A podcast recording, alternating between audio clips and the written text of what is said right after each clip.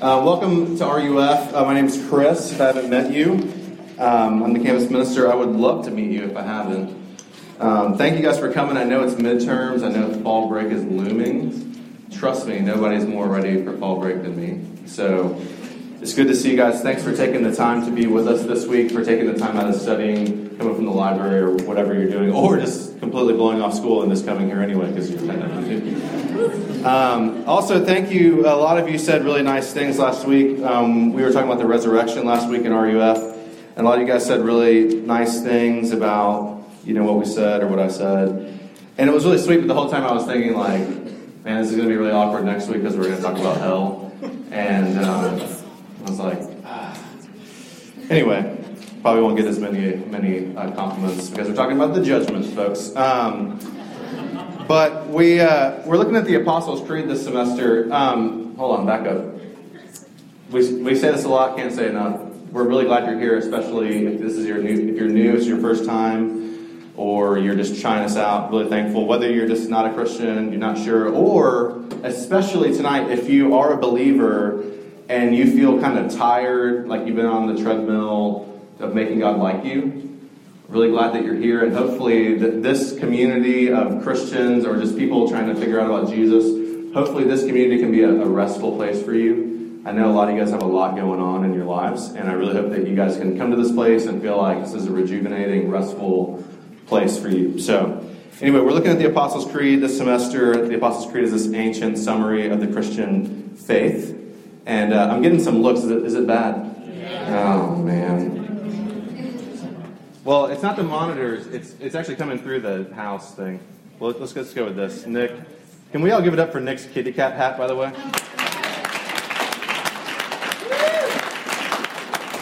Check, check, check. Check, check, check. Hello. Is it me you're looking for? Check, check, check. You're really good. By the way, that's Nick Carter, everybody. The Nick Carter. Um, yeah. He's, he's come a long way from his Backstreet Boys days to be running the, the sound. Is this okay? This is okay, right? We'll go with that. Okay, sorry about all the delay. Um, we've been having some sound issues, not because the sound team is doing a bad job, just because we have to get in here real quick and rush everything. So, anyway, thanks for bearing with us. Uh, so, we're in the Apostles' Creed this semester, and uh, it's a summary of the Christian faith that's really, really old. All Christian traditions hold to this. And tonight we get to a part in the, in the creed, as you'll see in your handout if you have it, that after Jesus was resurrected, he died, uh, he was buried, he was resurrected, and that he ascended into heaven. He went back to the throne that he was on as God of the universe. And he sits with God the Father at his right hand. And so he's on the throne, but he's going to come again. And he's going to judge the living and the dead. Okay? And some of you guys might be thinking, like, I come to RUF because you say that you're like the grace group, and now I'm coming to RUF and we're getting the judgy judgy group, and I don't love that. If I want some of that, I'll go out on Sanford Mall and talk to someone that's holding up a big sign. And uh, you know, I don't. I'm not really into this vengeful, angry God that judges people. I'm into this this loving God. And um, what I hope um, that we can do tonight as we discuss the reality that Jesus is coming back to judge the world. Um, I hope that we can begin to um, see that uh, Christ as judge is good, and that's that it's good news for us. I expect this to raise more questions than it can answer. Um, I've long ago gotten rid of the idea that like I will be able to answer all of your questions from the front. But we have a Bible study that meets on Thursdays at four o'clock that this guy leads. What room is it in? What's, it's in like Tater Hill. Tater Hill. In the Tater Hill room um, of the Union, which is just down here at 4 p.m. on Thursdays. And actually, it's, it's, a, it's a Bible study for people with questions, and we're talking about hell tomorrow. So if you got questions, that's the place to take them. Um, today is my is my daughter's second birthday, and it goes by so fast. And um, she's adorable, and she's two, and she had a terrible attitude all day. But um, this is her birthday, okay? She'll do what she wants. And uh, so when you're two, you don't really understand a lot of what's going on. You're like, why, or was there candles? She was freaked out by the candles, you know.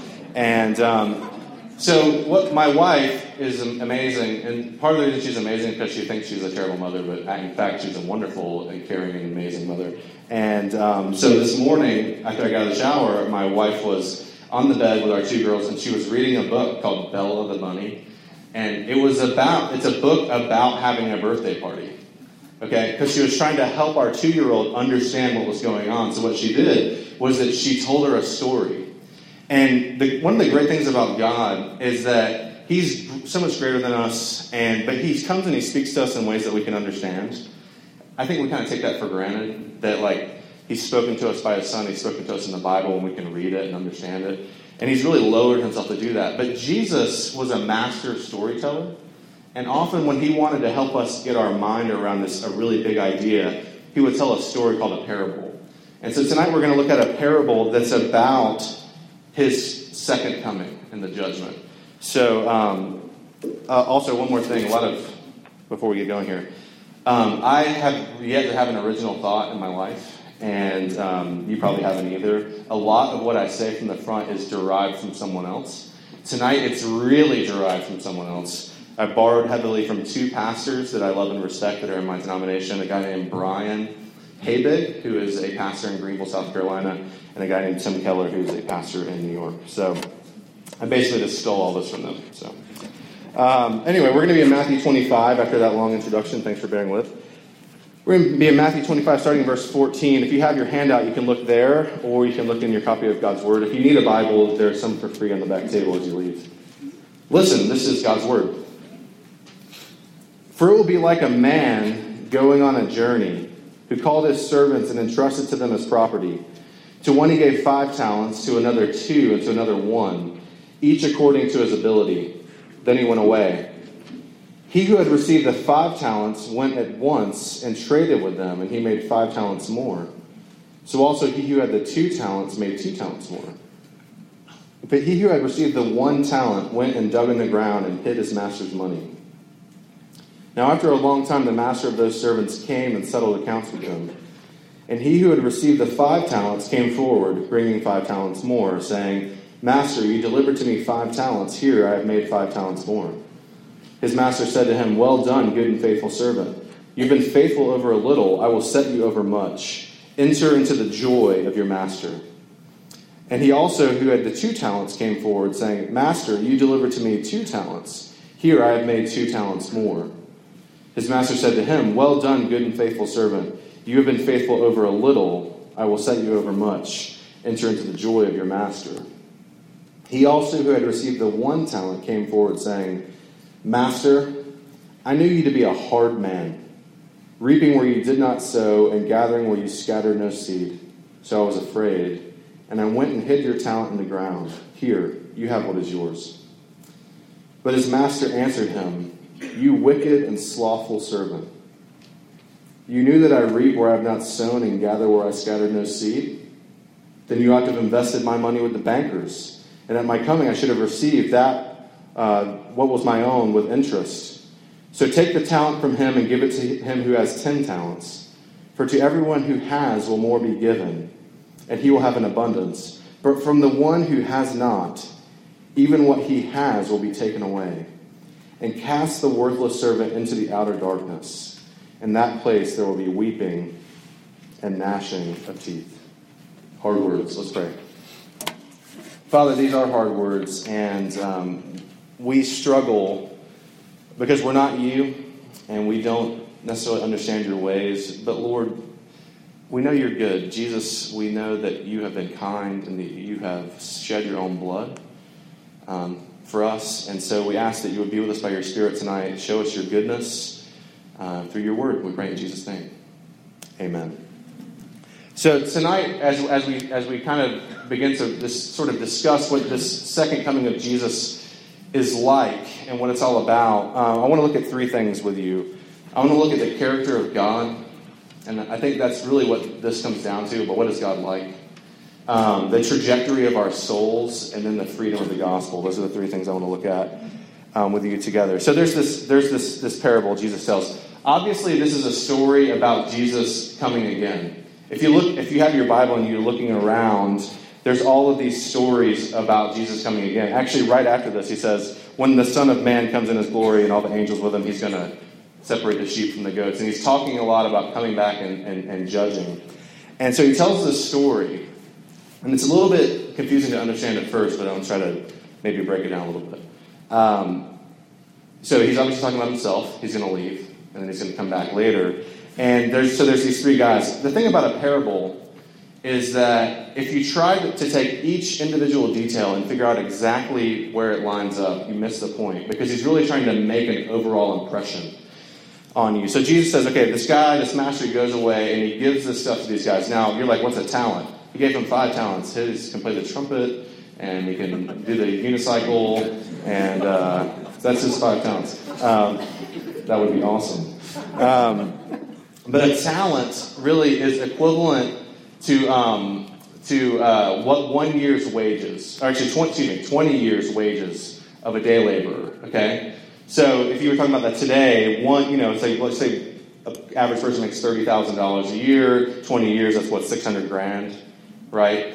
And uh, so he, the guy he gives one talent to, that's six hundred thousand dollars. That's a significant amount of money. Once he gets to the two talents, we're in the millions, and the five talents, obviously, a lot. So he gives it to these guys and then he leaves, and then he comes back. And as, as you've seen here, you know, the, the first guy with the five talents, um, he comes back and he says, Look, I, you gave me five talents, and, uh, and I made five talents more. It, it, says that he gave them to them according to their ability. So this guy, he's a go getter, he's really sharp. He goes, he, he trades, he makes more money, and he gives the guy back double the money he had. And look at what he says, what the master says to him. Um, he said, his master said to him, Well done, good and faithful servant. You have been faithful over a little, I will set you over much. Enter into the joy of your master. Okay, and then there's the guy with the two talents. Okay, maybe he's not as sharp, but he's still doubled his money, right? And the guy, the master comes to him, and if you look at what he says, he says the exact same thing. He says, Well done, good and faithful servant. You've been faithful over a little, I will set you over much. Enter into the joy of your master. Now, when he gets to the third guy, that's where things start to change, right? He gets to the third guy, and the third guy did nothing with the money. He buried the money. And the reason why he says he buried the money, he did nothing with it, is because he said, I knew you to be harsh. I was afraid to do anything with the money because you're mean and you're unfair. So I buried it. And here, you can just have it back, you old mean. Uh, and just leave me alone. Um, when I was in college, I studied photography, obviously, and um, and it was the kind of photography you can't get a job with. That's the downer, and here we are. And uh, I so I had this weird kind of dual life because I was a photography student, and we had one major professor, and um, I also worked for a photographer that worked for the university, and he was he was a great guy. But he mostly worked with, worked with the athletic program at Georgia Southern, and it was awesome. And so during the day, I, I, was doing class, and at night, I was working with this photographer. And um, my professor, she was like the Georgia Southern Photography Department um, uh, Professor Snape. Um, and like, I'm saying all this, like, I'm realizing now that, like, as a, like a grown up, that, like, I was probably, you know, not super fair to her. But um, she, she wasn't super nice. Okay, she had the dyed black hair and uh, she wasn't she wasn't super nice. She was actually quite discouraging um, of any work that I would do. She was discouraging to most people. She would have a couple of favorites, and that was it. And um, she was particularly disparaging the fact that I was a Christian, and I had just become a Christian, so I was like, "Oh, I'm being, you know, martyred by my professor." Uh, this persecution is hot and real. Um, but she just she just wasn't super nice. And uh, I would do work, and she was just kind of she'd be kind of snide about it. But then I would go to work for the guy that I worked for, and he was great. He was really like a, like a dad to me, and um, he was always happy that I was there. He was happy about what I was doing. He would give me work to do, and uh, he would he would just sort of praise it, and we would go to Sonic, and it was awesome. And um, and it was really hard. It was just drudgery to do work for my professor okay? Um, because because she was she was harsh. But then I'd go to work. It was really easy to stay late, to do more work, to kind of like bust my tail to, to do work for this guy, because of his character because he was kind. And, and what's happening here is this guy is saying, Look, I couldn't do work. I had no motivation. I was afraid of you because you're harsh. I know something of your character. But really, what's this master like? He just gave this dude $600,000 and very little instruction on what to do with it. He leaves to go into a far country. He's not micromanaging him. He's not sending managers there to, keep an eye on him. He, he's very actually free with them. And the other two guys seem to have no, no trouble with him. They seem to believe the best about him and they want to do their um, best. The major difference between the first two guys and the third guy is not their abilities, it's not the amount that they were given, it's their understanding of the character of the master. Two guys saw the master as fundamentally good and one guy saw the master as fundamentally harsh and evil and unfair. Um, and what Jesus is showing us here is that what is what matters the most is what you believe about God's character. He's showing us what it looks like for an individual to believe that the master is not loving and good. That's what Jesus is showing to us in this, in this passage. And the guy, far from just rejecting the proposition of the master, he's actually rejected the master himself. Because when he came to him, he said, You were mean, you were harsh, you were unfair. Take what you have and take it back. Because I don't want it. Um, Martin Luther, who also was alive before the 80s, um, he was alive before the 1580s. Um, he, he, has, he says something really poignant about sin. And it's this the sin underneath all our sins is to trust the lie of the serpent that we cannot trust the love and grace of Christ and must take matters into our own hands. You get what he's saying there? The thing that's beneath all of our sins is that we believe this lie that we can't trust the love and grace of Christ and that we must take matters into our own hands. What each of these men believed about the Master determined how they lived, determined how they responded to the master, determined what they did. Um, one believed that he was full of grace, love, and mercy. The other one believed that he was vindictive and cruel and unfair. And Jesus is saying, I want you to see what these guys are doing because this is how we respond to God. What he's showing us here is the, the trajectory of our soul. He's saying this We have our mind made up about God. I don't know if you, if you think that way, if you realize that. Many, many of you might think that you're just kind of evaluating this whole thing. And, um, but Jesus is telling us here, we have our mind made up one way or the other about God. Everything in the world, the scripture says, shows us that God is good, that He's patient, that He's creative, that He's loving. And yet, we, some of us choose to believe that He is unfair and cruel. And so, what we do then is we either turn toward God and we say, You're loving and you're good, and you're the source of all love and goodness, and so I'm going to move toward you. Or we turn away from God and we say, You're to be feared, uh, you're mean, you're vindictive, and I'm going to move away from you. Um, now, to talk about hell, um, we, we tend to think of hell like this. Tim Keller is really spot on when he talks about this. Um, go to the Bible study. But uh, Keller says this. He says, We tend to think about hell as, you know, God comes and he says, Okay, you're going to go to hell. But what you can do is you can trust in Jesus and you won't go to hell. And the window is open. I'm taking orders now. But when you die, it's over. And we have this idea of hell that it's full of a bunch of people that have gone, oh no, hell is for real. Uh, that's a pun because the movie Heaven's Real. Um, when are they going to make that one?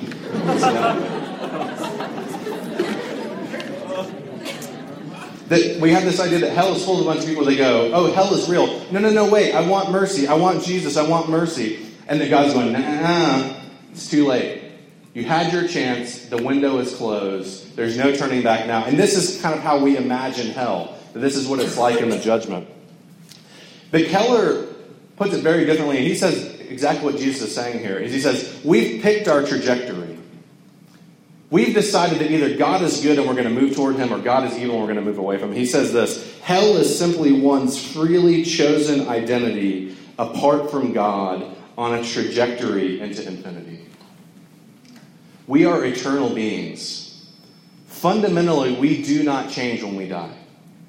And the trajectory that we've placed ourselves on, either moving toward a God of love and goodness or away from Him and saying, You're mean and spiteful, is the trajectory that we will continue on forever. And really, in a sense, hell is us getting what we always wanted to be isolated, bitter against God, resentful, and able to give into all the fits and furies um, that we love so much. In a sense, God doesn't say, You're going here and you're going here. He goes, You're going where you're going, and you're going where you're going. C.S. Lewis, if you, if you read a book, if this you know, spurs your interest, please read the Screwtape Letters. Uh, it's a wonderful, wonderful book about, about sin. But in another one of C.S. Lewis' books, he says there's really only two types of people in the world those that say to God, Thy will be done, and those to whom God says, Thy will be done. Um, hell is merely the trajectory of where we're already moving. Um, because, as in the story here that Jesus tells, our, our sin is not merely a rejection of God's rules, it's not a rejection of God's propositions to us. Our sin is a rejection of God Himself. Our sin is us telling God, You don't matter. Your character um, has disqualified you from being God, and I'm going to move towards something else. It's a rejection of God's authority to judge sin. It's a rejection that God is ultimately objective and full of justice. Um, this campus loves justice. That is something that I love about Appalachian State. Um, if you go look at the, all the banners, there's several banners about social justice, all kinds of different justice, ending inequality, and that's great. And I applaud um, our students for that, and I'm all about that. Because we should really care about ending inequality and bringing justice to bear in the world. But I'm not sure that we're super comfortable with the kind of justice that God is all about. Because we want justice for things that we care about, and then we want God to leave the rest of it alone. We want Him to, to, to judge and to punish the things that we dislike, but then to kind of skip over some stuff in us. But what God does in, in His judgment, God is completely and perfectly objective. You've never met a person that's completely and perfectly objective. Everybody lets something slip through the cracks. They, they gloss over something. God glosses over nothing. Every thought, word, and deed that is sinful will be judged. Okay? There's one, okay, here's why that's good news. Okay, this is a sort of a double edged sword. The one side cuts clean and the other side, not so much. Um, the good news that God is fully just. I mean, he, He's the only person that can stand and say, I'm totally uh, free from guilt. I've done nothing wrong, and so I can stand in judgment over everything. The reason that's good is because that means that everything will be judged and that the bad guys will never get away. That means that everyone that has hurt someone, everyone that has maybe hurt you, or hurt someone that you love, everyone that has perpetuated inequality, uh, whether how big or how small, often in this world you know that there are people that are too big to fail and there are people that are too big to punish, but not in God's economy. In the end, God will punish. He will, he will hold everybody accountable to what they've done. And that's really good news because that means at the end of the day, everything's going to be put right. And that love, yes, love, is going to win in the end because God will vanquish everything. Um, but it's, it is kind of bad news for us because if you have begun to be honest with yourself for a moment, if God's going to judge everything, that means that He's not going to skip over you. He's not going to skip over me. Every thought, every word, every deed, He will hold accountable. Um, because our God is a consuming fire. This is what the Bible says about God. He is a consuming fire, and He is no respecter of persons. Um, that's really good news on the one hand. And that's really scary news on the other hand. Um, when it's good news for this reason. When you get married, if you get married, one of your consistent fights will be where to eat at. Um, I know you're like, that's impossible. How could that be something you fight over? Um, Uh, we need to talk. Um, because it'll look like this. You'll just desperately want the other person to say, This is where I want to go eat. And they'll never say that. They'll always say, No, I don't know. Where do you want to go? And you'll say, Just make a freaking decision. Um, you'll just want the other person to take responsibility for a decision. And cosmically, in a sense that we, we want that. All of us want that. We want somebody else to be ultimately responsible. At the end of the day, God is going to be that judge. And that is good news, and it's going to be complete. Um, here's another reason why it's good news. Um, don't you want everything to be right? Isn't there a part of you that when you hear about uh, women and children throughout the world that are, church, that are tortured and murdered, isn't there a part of you inside that goes, somebody please stop that? In the ultimate sense, that's what God is going to do in the judgment. That He's going to end all that and He's going to vanquish all that forever. But we won't escape that judgment either. So, what about us? What's the good news? Is this we just close it down tonight and say, all right, get out there, do better, study your Bible more, have a better quiet time, and maybe God will be nice to you when He comes in the judgment? Um, no. The good news for us tonight is that in Jesus Christ, the judgment has been brought back in time. It's like this. What Jesus was doing on the cross, which we looked at a couple weeks ago, was taking God's judgment for his people. So that now, if you trust Jesus, the day of salvation is here. If you trust Jesus, you don't have to look forward to a judgment and fear something that's going to come. If you want to see the judgment, look backward in time. Because God has poured out his judgment on Jesus. Imagine you got a traffic ticket. Uh, imagine that you ran a red light, which I know no one ever does. Um, I turn left on a red arrow on the reg because I think it's the dumbest traffic thing ever. And um, like, there's obviously no cars coming. I can just do this. And so let's let's just imagine that's you, and um, and you get pulled over, and you get this ticket, and it's hefty. It's 500 bucks. Okay, nobody has 500 bucks. Let's be honest. And um, so you go to traffic court, and you stand there, and the judge, and you're like, I'm going to fight it. You know, I'm going to fight it and the judge plays a tape, a traffic camera. And it's you, man. It's your 2002 Hyundai Sonata, and it's turning left on the red arrow, and you can see your tag, you can see your flannel hanging out the window, you can see your RUF sticker on the back of the car or whatever. And it's obviously you, and you're standing right there, and you're just dead to rights. And there's nothing that you can say. Uh, interestingly enough, when the Bible talks about the judgment, it talks a lot about people being quiet. Um, because God just goes, okay, well, here it is. Let's just start going through the list here. And you're like, yep, yep. There's a sense that, that there's nothing for us to argue with. The evidence is right there. So imagine that's you. You're like, I'm turning. You're like, okay, crap. He says, okay, you're, you're guilty. The fine's $500. I'm not lowering it. So then imagine the judge steps down. I mean, you're totally guilty. The judge steps down he pulls out his wallet, he walks to the clerk, he pulls out 500 bucks and lays it down. He goes, You're guilty, and you're totally free. Okay? That would be pretty cool. Um, imagine if you were in there for murder. And imagine the judge says the same thing. He says, You're guilty. We have you on camera. He comes down, he takes off the robe, he takes the cuffs, and he's led away. And he says, You're guilty, and you're free. And that's what Jesus did on the cross for us, that we don't look forward to a judgment, we look backward to what Jesus has done. That is our judge. And so the good news tonight is as we think about the judgment, the judgment is real, the judgment is complete. Um, when we think about God's character, is God love or is God wrath? Okay? God has wrath. Okay? But if God was wrath, we would know it.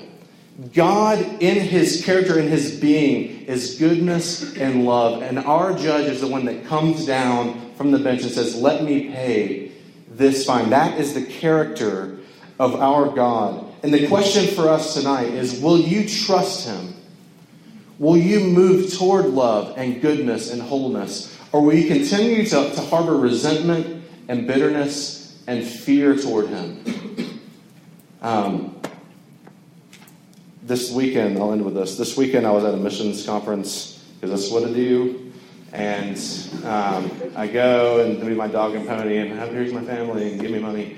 And um, and uh, I was riding with this guy. He was like 80 years old. His name was Charlie, and uh, he was giving me a ride. He used to be a pastor, and he was telling me his story um, about when he was a kid, and he grew up in um, Anderson, South Carolina, and he said that when he was a, when he was a little boy, he was on the playground and he was a, he, his family didn't go to church. His family wasn't a church family, and he said I was just beating the snot out of this kid on the playground. Like we got in a fight and I just beat the tar out of him.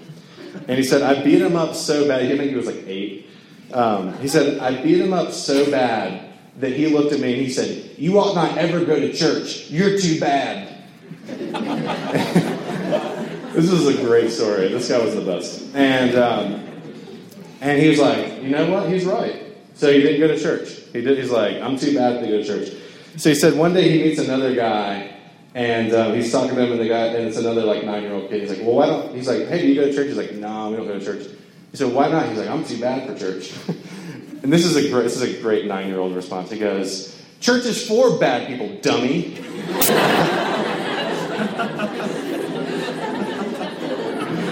the beauty of what Jesus has done is that our judge takes the judgment that we deserve, that we're done, and he takes it on himself. And he goes, This place is for bad people. It's not for people that have gotten together and figured it out. It's for bad people that will turn to me, and I'll take all that badness on myself and I'll bring them along. So tonight, I don't know how you're fearing God, how you're resenting God, how you're bitter against God, whether you're a Christian or not. Will you move toward love and goodness in God, or will you move away? Let's pray. Father, thank you for your grace and your mercy and your peace. We thank you that you are good. Yes, you are coming to put everything right. That's good news in one sense and really terrifying news in another sense. So, Lord, would you, by your grace, uh, we know that the more that we move toward you, the more that we will find freedom and rest. Would you enable us to do that? Um, because we are bad. We're a mess. We need you. Would you be with us? In Jesus' name, amen.